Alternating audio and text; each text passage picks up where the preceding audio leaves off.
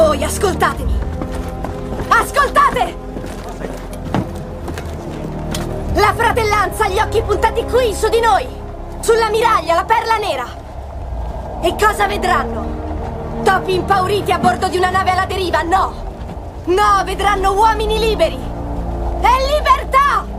E quel che vedrà il nemico sarà il lampo dei nostri cannoni e udrà il fragore delle nostre spade e si renderà conto di quel che valiamo noi!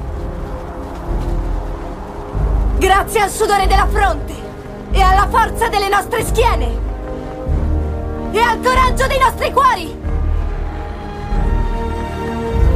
Signori,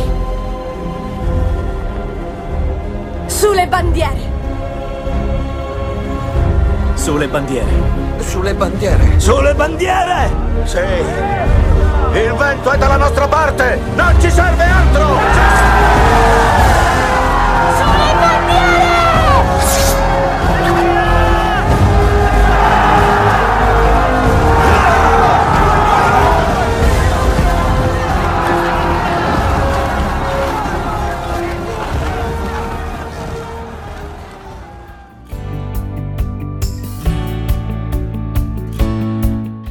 pomeriggio a tutti gli ascoltatori di Radio Bandiera Nera. Dalla Perla Nera di Novara vi parla la Sara e possiamo iniziare l'ultima puntata de- sulle metamorfosi di Ovidio. In collegamento con me c'è Giuseppe Barbera, quindi buon pomeriggio e ben ritrovato.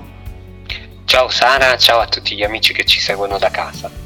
Allora, in questa ultima puntata di stagione chiudiamo praticamente il testo della metamorfosi che ci ha accompagnato, facendo un salto però di qualche libro mh, e ci ritroviamo al decimo a incontrare due personaggi di cui spesso si sente parlare, ma non tutti sanno la storia. Stiamo parlando di Orfeo ed Euridice. Giuseppe, lasciate la parola a questo punto.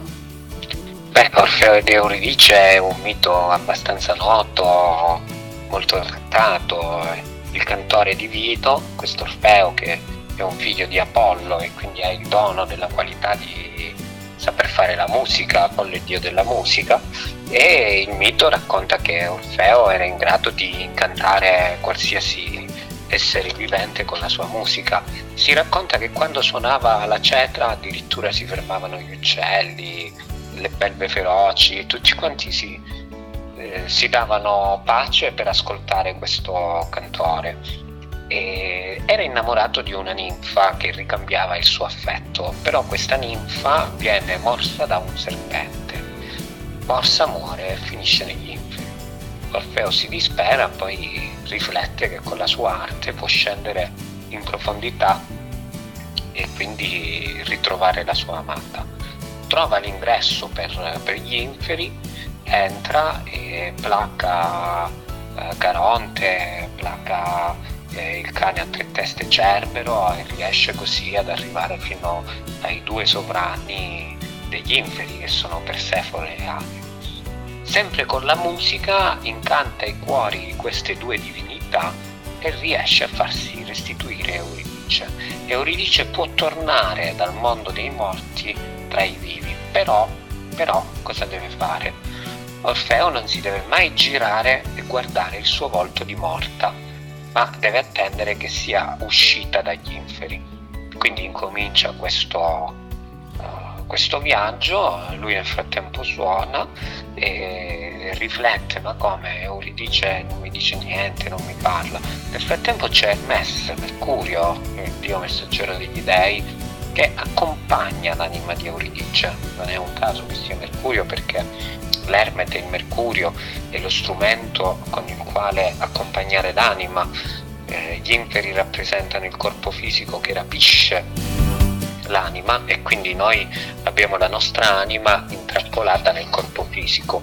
Questa, questa prigionia dell'anima nel corpo fisico può essere vinta, si può raggiungere anche la condizione di tirar l'anima fuori dal corpo pure in vita, ma questo avviene solamente con la pratica ermetica, cioè dio Hermes.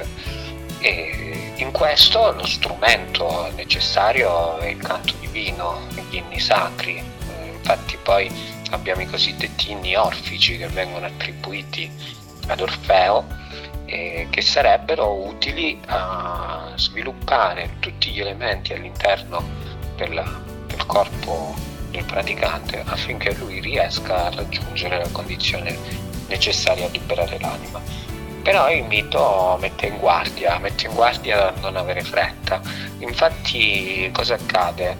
Eh, Euridice era ferita alla, alla caviglia a causa del morso del serpente e quindi era lenta, era lenta e quando Orfeo esce e vede la luce del giorno subito si gira. Ma Euridice ancora era nel mondo infero, mancavano pochi passi affinché uscisse fuori. Ed ecco che rimasta intrappolata nella dimensione, diciamo così, infera, lui non può abbracciarla per sempre. E così eh, decide di cioè lui si dispera per questo errore di non aver avuto pazienza e giungono delle menadi, giungono delle menadi che vogliono uh, utilizzarlo per avere dei, dei, rapporti sessuali in ambito dionisiaco. Ma lui si rifiuta e allora le menadi rifiutate si arrabbiano e gli tagliano la testa e si dice che questa, questa testa lui viene portato poi su nei cieli c'è la costellazione dedicata ad Orfeo e, e da lì la lira lui canta per sempre. E il mito ha una simbologia iniziatica chiaramente cioè vuole simboleggiare il fatto che per quanto in vita noi possiamo eh, cercare di tirare fuori l'anima dal corpo comunque l'anima è legata al corpo perché altrimenti non saremmo questa dimensione di vita materiale. E, però è un percorso che porta alla divinizzazione, perché poi alla fine il fatto di rifiutare la dimensione dei sensi, rappresentato dalle menadi, porta comunque lo spirito dell'individuo alla realizzazione, quindi poi si, si giunge all'apoteosi e successivamente, chiaramente nella condizione di apoteosi, si, si rincontreranno poi l'anima rappresentata da Euridice e lo spirito rappresentato da Orfeo. Allora, ci facciamo una brevissima pausa, Sweet Home Alabama e Talking Heads con Psycho Killer. A tra poco.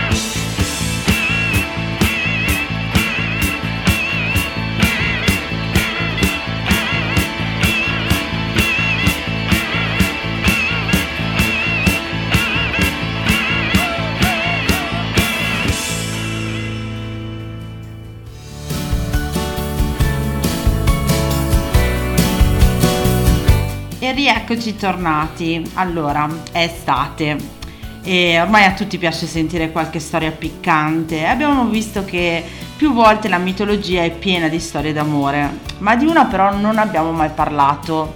Ovidio la racconta nel suo testo e i protagonisti sono la bellissima Venere ed Adone. Eh, e Venere da donna è chiaro, no? Quando noi diciamo una donna, che cosa pensiamo ancora oggi? Pensiamo ad un uomo estremamente bello, no? Si dice, il mito racconta che, che Adone era un uomo bellissimo, così bello che appunto Venere si, si innamorò di lui. E cosa curiosa, eh, il mito si, si, sviluppa sulle rive del lago di Nemi, no? E è un mito molto romantico e Ovidio narra che Adone nacque dalla corteccia di Mirra, una giovane incestuosa trasformata dagli dei in pianta per salvarsi eh, da suo padre mentre scappava. e lui viene per, perciò cresciuto dalle Naiadi che sono le ninfe de, de, de, dei fiumi, dei boschi e, e grazie alle Naiadi eh, divenne bellissimo, hm? Ma così bello che Venere stessa se ne innamorò.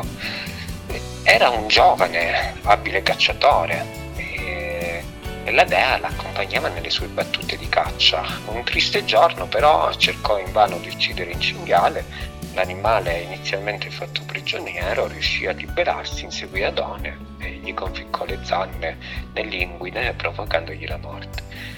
Viene da pensare ai tanti cinghiali che ancora oggi girano per Roma, sì, questo è un altro discorso, insomma, non so se avete visto su internet o anche nel giornale notizie di, di questa invasione, quindi che, che il cinghiale fosse animale della zona, su questo non, non c'è dubbio, ce lo ricordano anche gli antichi. Le urla di, di dolore di, di, questo giovane che, Adone che, che viene colpito dalla zanna del cinghiale arrivarono fino a Venere che accorse da, dal suo amato, lo trovò oramai a terra, riverso eh, in una pozza di sangue morente e lei distrutta dal dolore decise che il suo lutto sarebbe durato eh, in eterno e tramutò così Adone in un'anemone e le lacrime da lei versate si trasformarono in rose profumate, motivo per il quale l'anemone e le rose sono sacri Venere. Capito? Poi esistono delle, delle versioni più pittoresche di, di, questo mito. Ciò che mh, colpisce qual è? Chiaramente la metamorfosi, cioè la trasformazione, come sì. al solito. Le lacrime di Venere che si trasformano in rose e, e, e Adone che si trasforma in un anemone, per cui un, una trasformazione verso eh, una condizione di eternità. La sofferenza di Venere, e qui chiaramente eh, noi siamo abituati eh, all'idea de, de, di quella che è la propaganda che ci viene propinata sin dalle scuole con, con l'ora di religione, che il cristianesimo avrebbe per primo inventato che eh, la sofferenza è uno strumento di realizzazione. In realtà questo è un concetto presente già nei culti antichi. Vedete questa sofferenza di Venere per, per la perdita del, del, suo amore, del suo amato, eh, che si trasforma nella rosa. La rosa poi è un simbolo mistico, eh, cioè dei, dei, misteri iniziatici, letteralmente, no? perché poi esistono due forme di misticismo, il misticismo inteso all'antica, eh, dal, dal, termine mysticos, colui che inizia dei misteri, no? E poi il misticismo alla moderna, che è il misticismo cristiano, che per gli antichi romani era superstizio, quindi eh, totalmente differente dal, dal misticismo antico. E, però la rosa mantiene il suo valore mistico, infatti pensiamo pure al fatto che a un certo momento tra i filoni di, dell'esoterismo filocristiano che cosa nasce?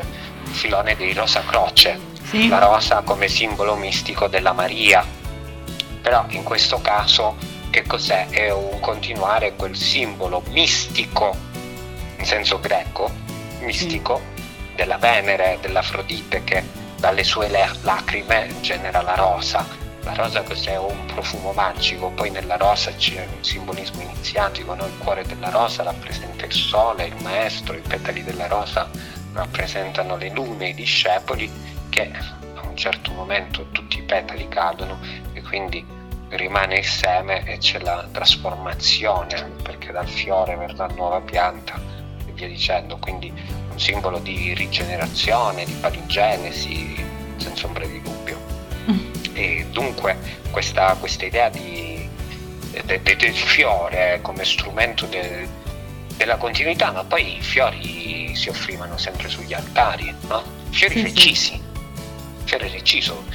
Noi, noi siamo abituati per esempio a pseudofilosofi dell'era contemporanea che dicono oh, non bisogna offrire il fiore reciso sull'altare, ma il fiore dà la bellezza alla pianta quella... e in realtà se noi lasciamo il fiore sulla pianta la pianta si indebolisce perché tutta la sua energia la va a immettere nel fiore no?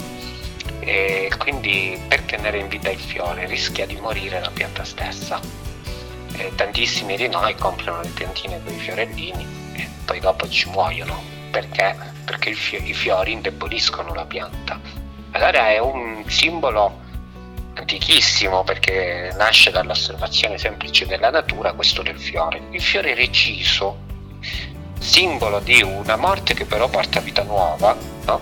Mm-hmm. messo sull'altare, dura di più, dura di più di quando rimane attaccata alla pianta e la pianta stessa trae energia e trae energia dal fatto che non deve spendere tutta l'energia che ha raccolto nel fiore perché noi l'abbiamo reciso e quindi torna vigorosa come prima. Ci sono dei simboli misterici su tutto questo, ma è proprio il simbolo, i fiori che si offrono in prossimità dell'altare nei tempi antichi. C'erano sempre fiori in prossimità degli altari. Quando il cristianesimo si sostituisce al paganesimo per imposizione legislativa di Teodosio dal 390 in poi, che cosa accade? Gli usi rituali che si facevano prima alle divinità pagane si cominciano a fare nei riguardi degli altari cristiani.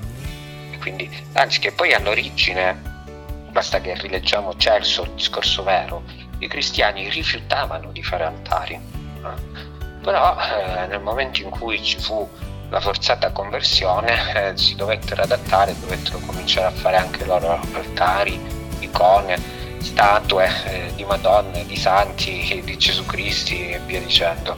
E si portavano, se voi notate, si portavano i fiori, si portavano i fiori presso gli altari ancora oggi si usa fare è un utilizzo antico, perché nell'offrire i fiori alla divinità ci sta un simbolismo magico.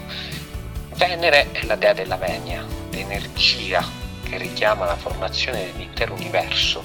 Tutto il cosmo si fonda sulla legge di attrazione. La legge di attrazione che cos'è? Eh, non è altro che una manifestazione fisica della forza venerea. E noi nel rito possiamo attrarre le divinità nel momento in cui offriamo i fiori. Quindi il fiore come simbolo magico per eccellenza, per attrarre e richiamare le divinità. Chi tiene un larario in casa, noi tutti i gentili per esempio in casa presso i larari, quando possibile mettiamo dei fiori, perché il fiore col suo profumo richiama gli dei, richiama le, le forze ancestrali che compongono l'universo. Allora, facciamo un'altra breve pausa. Bruce Springsteen, Born to Run e Chip Trick con Surrender. A tra poco.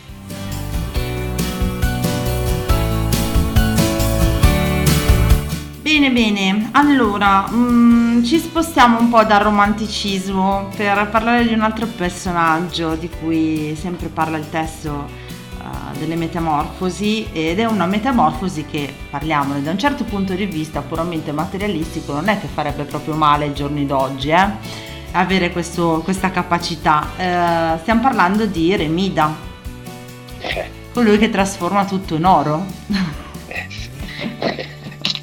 Fosse così semplice, eh, Giuseppe?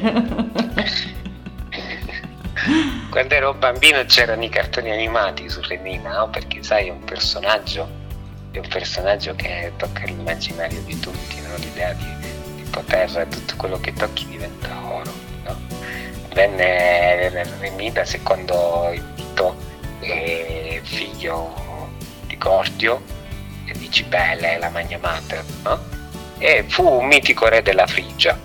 Ora, su, su questo re che aveva la capacità veramente di, di, di sviluppare ricchezze, perché mh, mm, il discorso è questo, che fonti storiche parlano dell'esistenza reale di, di Remita. No?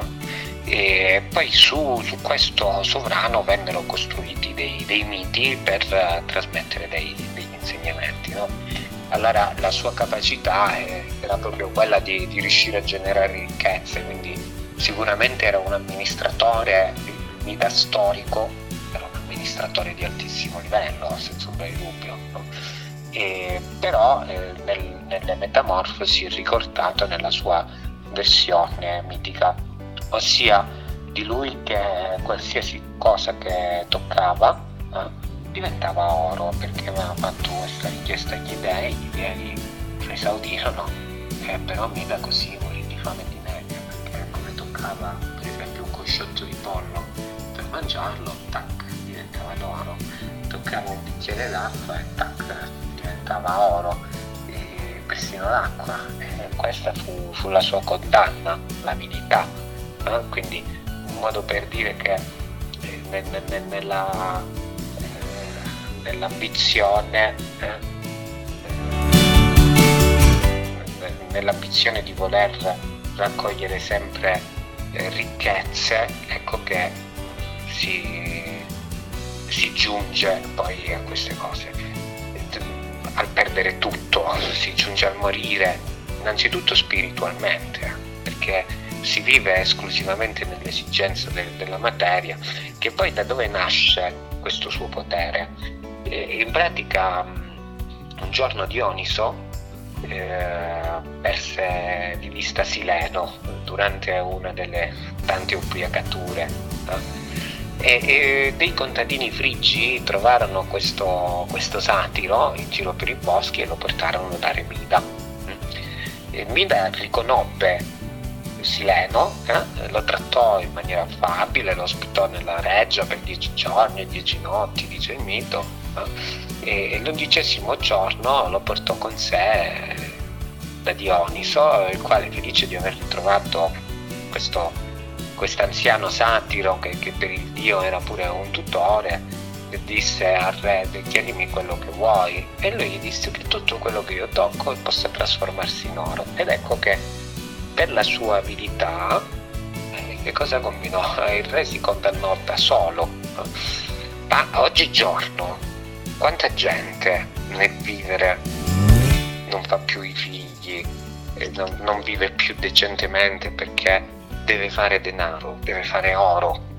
No? Tutti che corrono in questo sistema de- dell'illusione della ricchezza e tutti credono che possono avere qualsiasi cosa se diventano ricchi. No? È come quando andiamo a fare un bel viaggio in Florida, la prima cosa che salta agli occhi sono tutti questi signori imprenditori sugli yacht con delle belle donne esposte come se fossero dei trofei eh? e poi alla fine dei conti cosa c'è? Non c'è nulla perché il pensiero è sempre quello di doversi dedicare ad una vita di lavoro per poter accumulare, accumulare, accumulare ricchezze. Questo chiaramente allontana dalla vita spirituale e porta alla morte anche qualora noi abbiamo avuto la fortuna o la capacità di incontrare un Dio. Sì. E quindi, e quindi lì, c'è l'autodistruzione dell'individuo.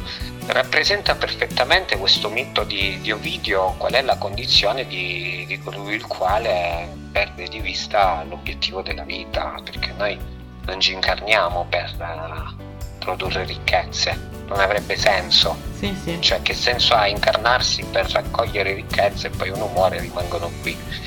No, noi ci incarniamo per altri motivi, per dei motivi spirituali ben più alti, per, per una visione di, di, di, di trasformazione. Insomma, per trasformare in oro l'anima. Ecco, esatto. un, ben altro, un, ben altro, tipo di oro serve eh, all'essere umano, non quello materiale, senza ombra. Allora, facciamoci trascinare un po' in basso, va? I Black Sabbath, Paranoid ed Alice Cooper con Schools Out.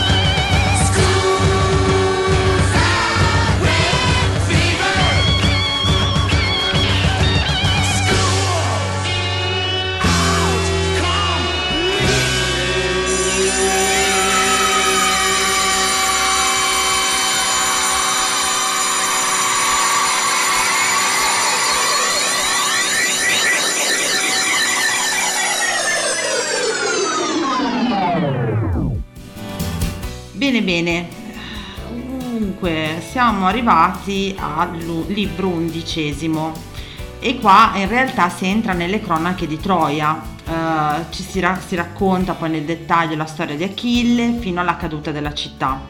Ma la cosa meravigliosa di questo testo eh, è che prosegue fino ad arrivare addirittura a Romolo.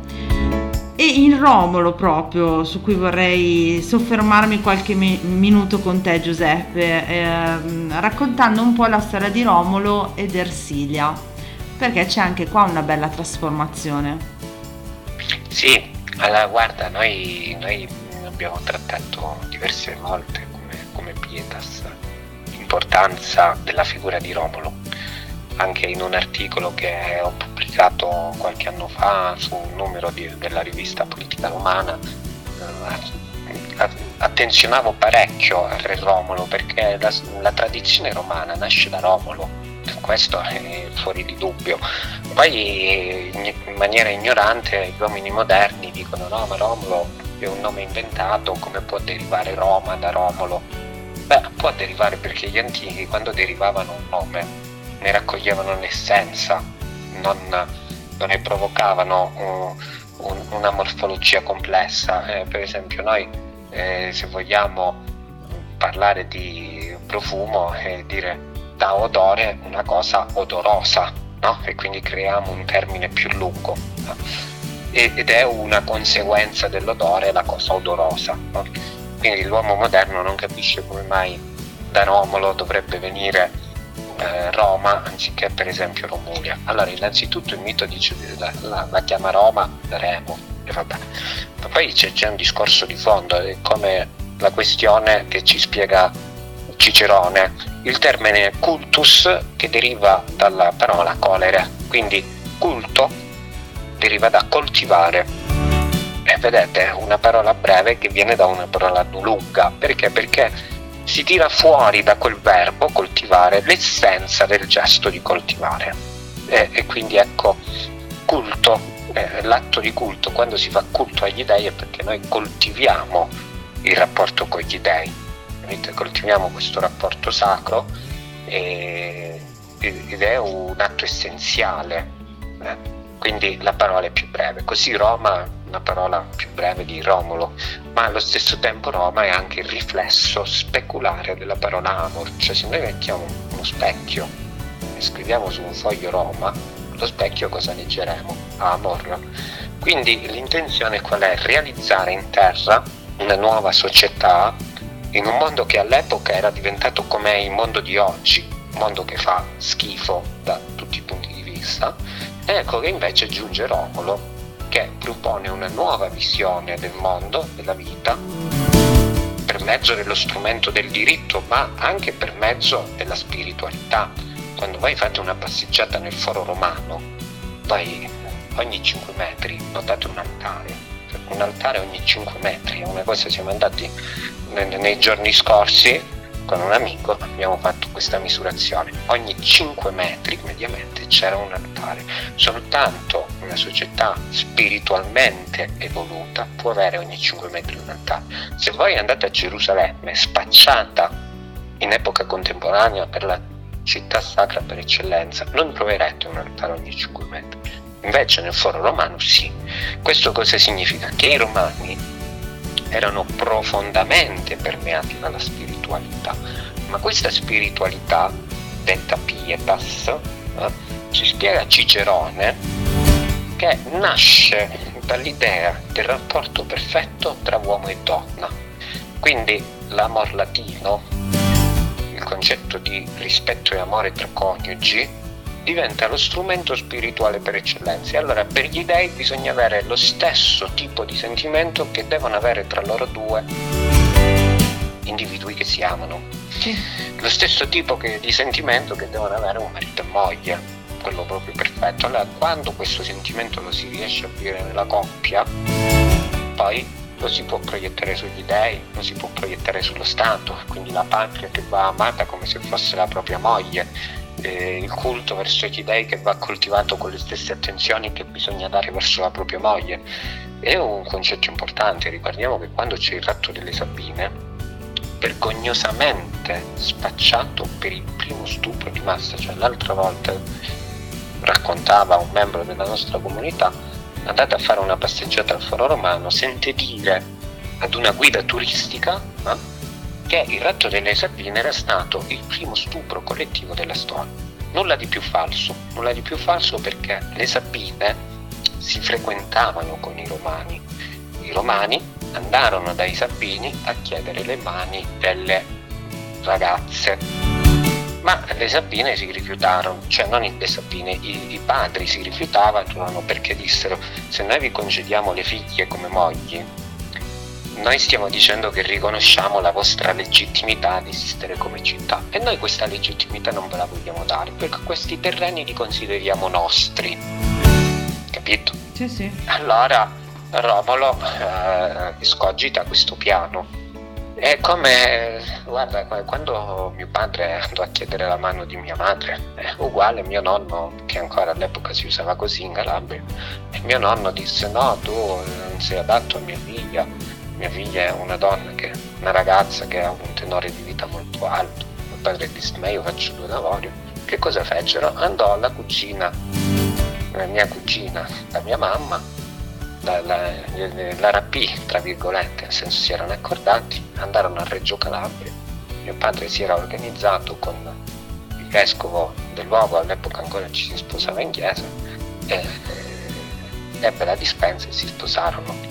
Lei chiaramente maggiorenne, si ripresentarono con lei che era oramai sposata, quindi i miei nonni non è che potessero dire no. Ecco, lo, lo, stesso evento che è accaduto in tantissime famiglie italiane ancora fino a 40 anni fa, 50 anni fa, accadde in quel momento storico. Quindi non si parla di, una, di uno stupro di massa, ma semmai di un rifiuto collettivo nei riguardi umani e di una reazione collettiva di giovani e giovane, eh, giovani ragazze che si frequentavano, giovinette, eh, che decisero di fare questa questa fuga d'amore e quindi Romolo dice sì, le potete prendere e portare con voi, ma attenzione, nessuno di voi deve fare violenza sulla ragazza che prende. Per errore fu rapita pure Ersilia, che era una nobile donna sabina. No? E Romolo la vide, se ne innamorò e disse vabbè, Ersilia la tengo io. No? E quindi diciamo ognuno rapì la ragazza che doveva rapire. Qualcun altro se ne prese due per volta e presero pure queste sì. Nacque un amore importante.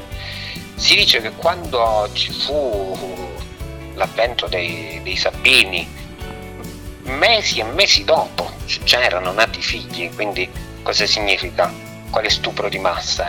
Qualsiasi padre, se la figlia viene rapita, eh, contro la sua volontà prende tutto quello che ha, va e ammazza tutti, no? cioè, parliamo di, di, uomini antichi, non parliamo di, di vigliacchi dell'epoca contemporanea.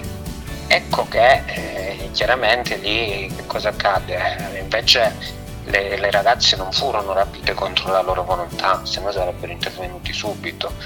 Presero atto della cosa e dissero vabbè, e alla fine hanno voluto fare così e la loro volontà la rispettiamo anche se ufficialmente loro comunque erano contrari a questi matrimoni perché erano contrari a riconoscere ai romani un controllo del territorio. È questo che bisogna capire. Cosa succede poi? Quando arrivano i Sabini, perché ci sono persone che li pompano, eh ma voi vi siete fatti rapire le figlie, eh ma non siete intervenuti, eh ma allora non volete niente. Allora Tito Tazio organizza l'esercito, parte. Arrivano, c'è il famoso... Eh, discorso de, della ragazza eh, no? che, che, che, si, che, si, vende e poi eh, fa entrare gli Sabini in città, scoppia la battaglia, Romolo evoca eh, Giove nel suo aspetto di statore, cioè colui che mantiene fermi sulle proprie posizioni gli individui e, ci fa che i romani non indietreggino. E allora cosa accade? Intervengono le Sabine guidate da Ersilia che con i figli in braccio si buttano nella folla e cominciano a gridare smettetela, rivolgono le loro parole ai padri e dicono non uccidete i mariti delle vostre figlie e i padri dei vostri nipoti, e poi rivolgendosi ai romani dicono non uccidete i padri delle vostre mogli e, e i nonni dei vostri figli perché altrimenti è un'impietà. E allora tutti si fermarono e grazie a questa idea di Ersilia Romolo e Tito Tazio fecero un patto di alleanza e si unirono i due popoli, quello romano e quello sabino, in un unico popolo con due re. Poi, morto Tito Tazio, non venne nominato un secondo re, ma si mantenne soltanto Romolo. Poi, dopo la morte di Romolo, viene nominato Numa come re, che era un sabino, ma fu scelto dai romani, quindi se si cercava insomma, di, di mantenere un equilibrio. Cosa accadde? Eh, che all'interno questo racconto, questo amore di Romolo ed Ersilia, porta i due personaggi all'apoteosi, perché Romolo è figlio di un dio in quanto figlio del dio Marte. Marte ricordiamo che è il dio dell'amore, perché Marte insieme a Venere chi genera? Dio Cupido, il dio amore. No? Sì, sì. Quindi quando noi sentiamo il racconto tipo il re dei re, che è nato in Palestina, è il figlio di Dio, è tutto copiato invece da strutture mitologiche precedenti come questa di Romolo, che è il re figlio di un Dio, figlio della Vergine Vestale Rea Silvia, vedi come è copiato in maniera paro paro al sistema romano. De Romolo il primo che inventa il, il, il concetto dell'amor come forma spirituale di realizzazione, eh, il concetto del perdono, Romolo fa l'asilo e quindi tutti quelli che avevano delle colpe, se dicevano di impegnarsi per una società nuova e giusta come quella romana, gli venivano oh, perdonate le colpe e venivano ospitati nell'asilum, questa struttura delle origini fondata da Romolo che consentì subito ai romani di crescere di numero e di crescere di persone che avevano cognizione ideologica di quello che stavano facendo e qua il rapporto di Romolo e Versilia è proprio l'esempio della realizzazione nella via romana, perché è una via che si fonda sull'amor e infatti grazie a questo amor perfetto che lui sviluppa con questa nuova regina, si divinizza. E ugualmente Versilia stessa si divinizza, che diventa la dea Orta e quindi una, una nuova divinità, eh, anche detta Ora, legata poi al concetto dell'eterna giovinezza, un po' come Ebe ed Ercole. No? Ercole si divinizza e gli viene data in sposa Ebe, che è la dea dell'eterna giovinezza, e qui ci sta un mito misterico, mm. un mito misterico che proprio tramite l'amor c'è una rigenerazione, ma del resto noi nell'epoca contemporanea siamo portati a non conoscere l'amor, anzi a guardarlo come qualcosa di erroneo, di terribile. No? Tu quando vai a fare un qualsiasi... Eh, io ho fatto i corsi per selezione e gestione del, del personale, eh, nella gestione delle risorse umane, no? quando ero ragazzo, appena laureato, ho deciso di fare questa cosa per, per imparare un po' di cose. No? Ecco, per esempio ci sono delle domande tipiche che fanno, che non potrebbero fare, ma vengono fatte quando si va fare i colloqui per delle aziende, no? una cosa che chiedono, ma tu vuoi fare famiglia? Sì. Appena dici di sì vieni scartato, perché? Perché se tu ti dedichi alla famiglia non hai tempo da dedicare alla produttività, si ritorna sempre su questo demone dell'epoca contemporanea, che è un'epoca punica nella quale noi stiamo vivendo.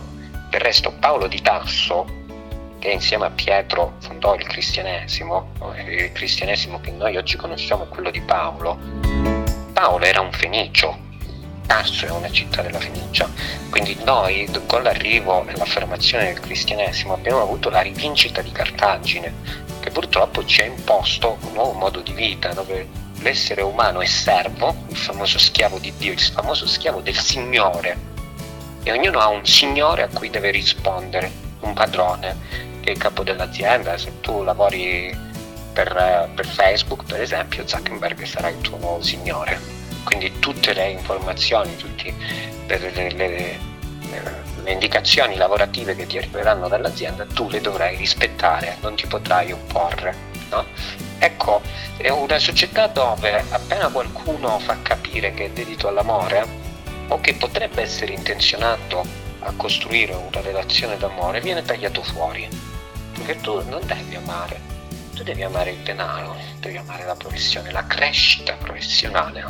Quando tu vai a fare un colloquio di lavoro, sempre per la selezione, la chiave per essere scelto, quando si è verso la fine, eh, ti dicono ma lei perché vorrebbe fare questo lavoro? È sufficiente dire per eh, motivi di crescita professionale, ma lei non ha famiglia?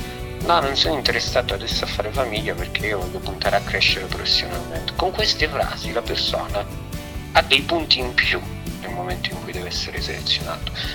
Ma chi ha stabilito questi punti? Ha stabiliti chi ha creato queste, queste pseudoscienze di, di selezione del personale che rispondono a dei meccanismi di una società perversa che vuole l'uomo schiavo. Se l'essere umano non può dedicarsi all'amore, in automatico non si può realizzare. Non potendosi realizzarsi, non può diventare libero perché tu nella condizione di libertà interiore, di realizzazione, hai il senso critico, invece te lo cancellano. L'innamorato che cosa fa? Può stare una settimana senza mangiare, sta lì a pensare al suo amore, eppure non muore. Un non innamorato, lascialo una settimana senza mangiare, comincia ad ammalarsi, a stare male. E così, cosa significa? Che c'è nell'amor un processo di nutrimento interiore. Ecco perché Ora, o anche Horta, che sarebbe Ersilia divinizzata, è la divinità della rigenerazione dell'energia interiore, perché noi tramite l'amore possiamo tirar fuori quell'energia atta a nutrire il corpo fisico e lo spirito. Possiamo anche vivere più a lungo e risolvere più facilmente le malattie grazie all'amore, ma nel momento in cui ci viene vietato di accedere all'amore, perché l'amore stesso da questa nuova religione di origine fenicio, punica, prima ancora che palestinese, perché il, il, il cristianesimo eh, come nuova religione giudaica in realtà a noi non è arrivato, a noi è arrivato il cristianesimo alterato da, da Paolo di Tarso eh, e allora questa nuova religione giudaica in realtà è fenicia e ci dice no, eh, sesso e amore sono due cose diverse, quindi l'amore non è più l'atto fisico di, che c'è tra Romolo ed Ersilia che hanno anche due figli, ma eh, diventa invece un atto mentale, quindi tu togli il rapporto fisico e il fisico a chi viene dedicato al signore di turno, che può essere il capo dell'azienda o, o il padrone de, del Medioevo, che era il nobile del territorio e ognuno era devoto al suo signore. Allora, ci facciamo una brevissima pausa, Giuseppe, e ritorniamo subito. A tra poco.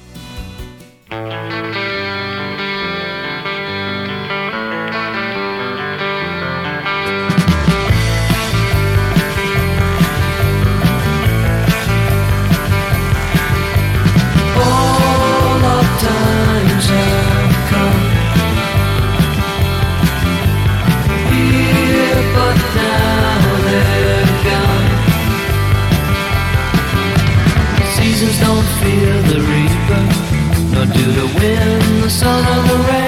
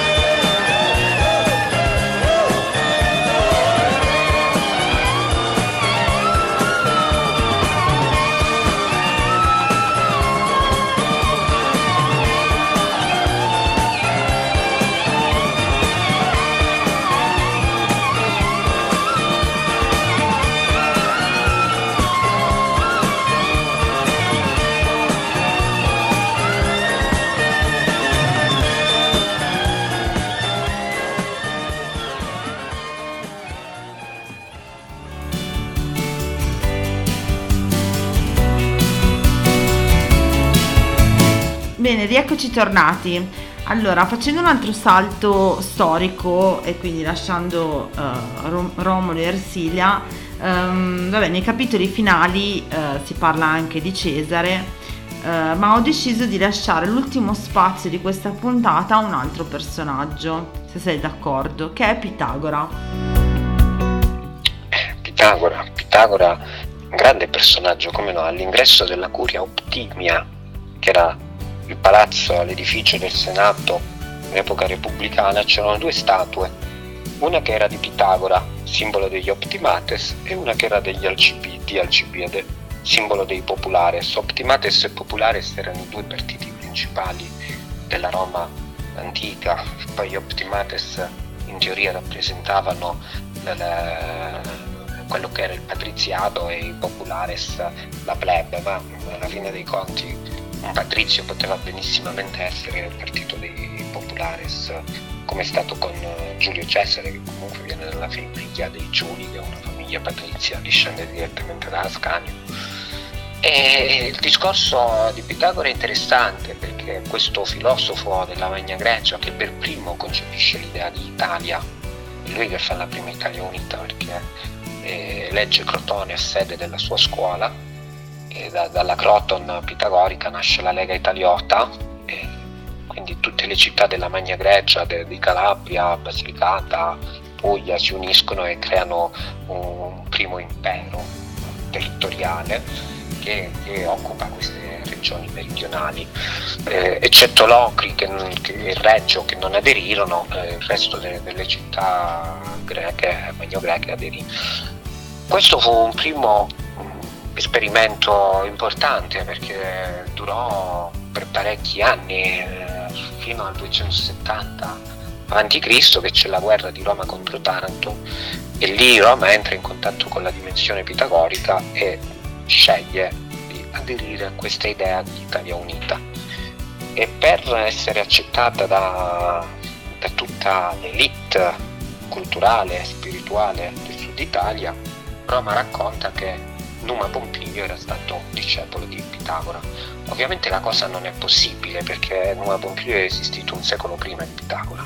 Però è interessante vedere che loro, i romani, scelsero eh, il pitagorismo come elemento comune con il secondo re di Roma, quindi se il primo re è quello dell'autorità divina, il secondo re poi è quello delle grandi innovazioni spirituali, perché Numa Pompilio si dice che avesse una relazione con la ninfa Egeria e che tramite questa ninfa aveva carpito i più grandi misteri pontificali che scrisse in dei libri che poi vennero rinvenuti durante la costruzione del tempio di Giove Ottimo e Massimo. Il pretore dell'epoca disse no, questi libri hanno dei segreti troppo importanti e li fece bruciare.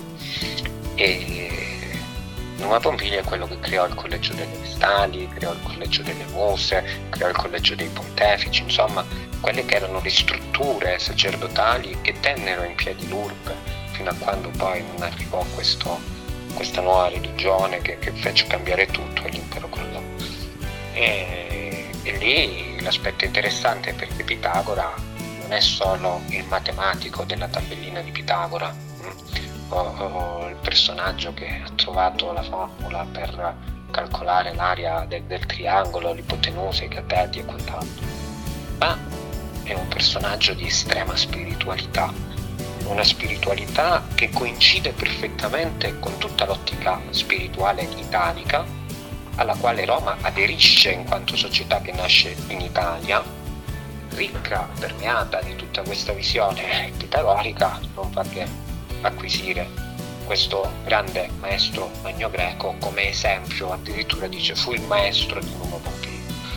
E quindi i romani accettano il pitagorismo e quasi aderiscono a questa nuova filosofia. Oltretutto Pitagora era considerato essere incarnazione vivente e figlio di Apollo, no? da qui anche poi sempre il cristianesimo che non si è inventato nulla, quando dici no c'è il figlio di Dio ma allo stesso tempo è incarnazione del Dio, sta copiando da Pitagora che dal sacerdote Abasi fu definito incarnazione vivente di Apollo Pizzi Iperboreo e figlio di Apollo Pizzi Iperboreo. E così venne considerato dai crotoniati antichi. Quindi questo primo grande maestro spirituale dell'Italia antica, considerato un'incarnazione apollinea. E abbiamo già parlato in altre puntate dell'importanza di Apollo nella tradizione romana, no? Romolo fonda la città dove? Sul Palatino dove già esisteva un altare dedicato al dio Apollo. La fonda in Campidoglio dove c'era il tempio di- dell'altare di Giove, no? La fonda sul Palatino, attenzione. Quindi la connessione di Roma e Apollo è molto stretta ed importante. Infatti Augusto quando fonda l'impero, sotto chi pone tut- sotto quale dio pone la tutela dell'impero? Sotto Apollo, non sotto Giove, perché Apollo conduce Giove, questo poi è meccanismo particolare che si comprende con la pratica. eh, il Sole effettivamente è lo strumento principale nel nostro sistema solare. Così Pitagora ha due mogli, due mogli che mm, prima una e poi l'altra diventano il suo strumento di realizzazione, così come è accaduto a Romolo con Ersilia. Che cosa si evince da, da questi racconti finali della metamorfosi? Che tutte le metamorfosi di cui parla Ovidio sono trasformazioni che l'individuo affronta. Trasformazioni per raggiungere cosa? Una nuova condizione di volta in volta, cioè come se fossero diversi passaggi alchemici nella trasformazione della pietra interiore. Ed ecco che per lo scopo finale di tutto il percorso di questa via spirituale romana dedicata al divino è proprio la realizzazione della persona, l'apoteosi. L'apoteosi che raggiungono Romolo, che raggiunge Pitagora, che raggiunge Giulio Cesare. Quando Giulio Cesare muore viene vista una stella cometa in cielo e tutti dicono ecco la stella cometa è il segno che Cesare si è divinizzato e il eh, Senato romano riconosce Giulio Cesare la condizione di. Mm, Quindi la morte come passaggio a vita nuova, ma se in vita si è lavorato bene si giunge alla divinizzazione, quindi una nuova condizione dell'essere, del passaggio a nuova vita. Allora facciamo un- un'ultima pausa e Boston e subito dopo UV. A tra poco.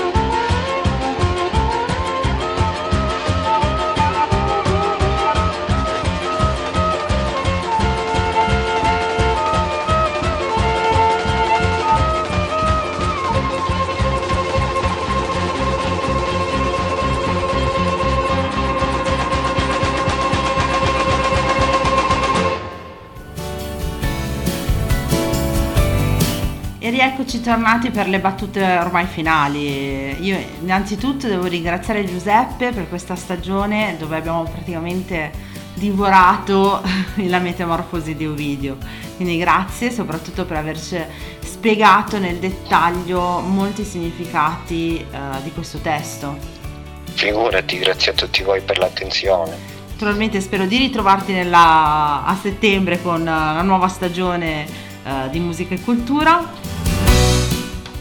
Certamente. A me non resta a questo punto che ricordare ai nostri ascoltatori le puntate eh, della Perla Nera.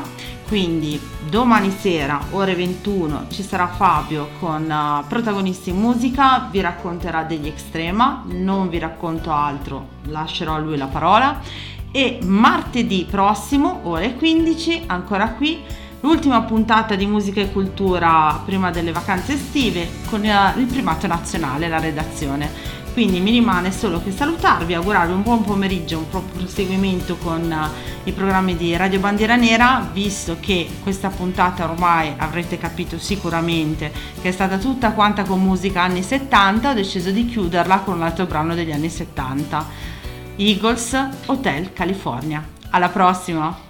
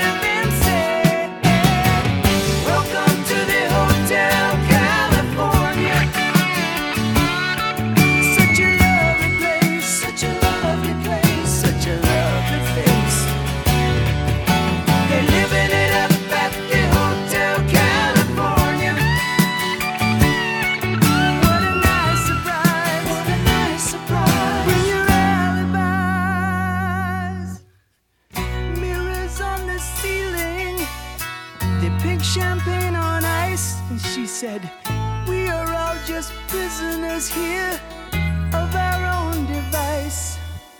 And in the master's chambers, they're gathered for the feast. They stab it with their stealing eyes, but they just can't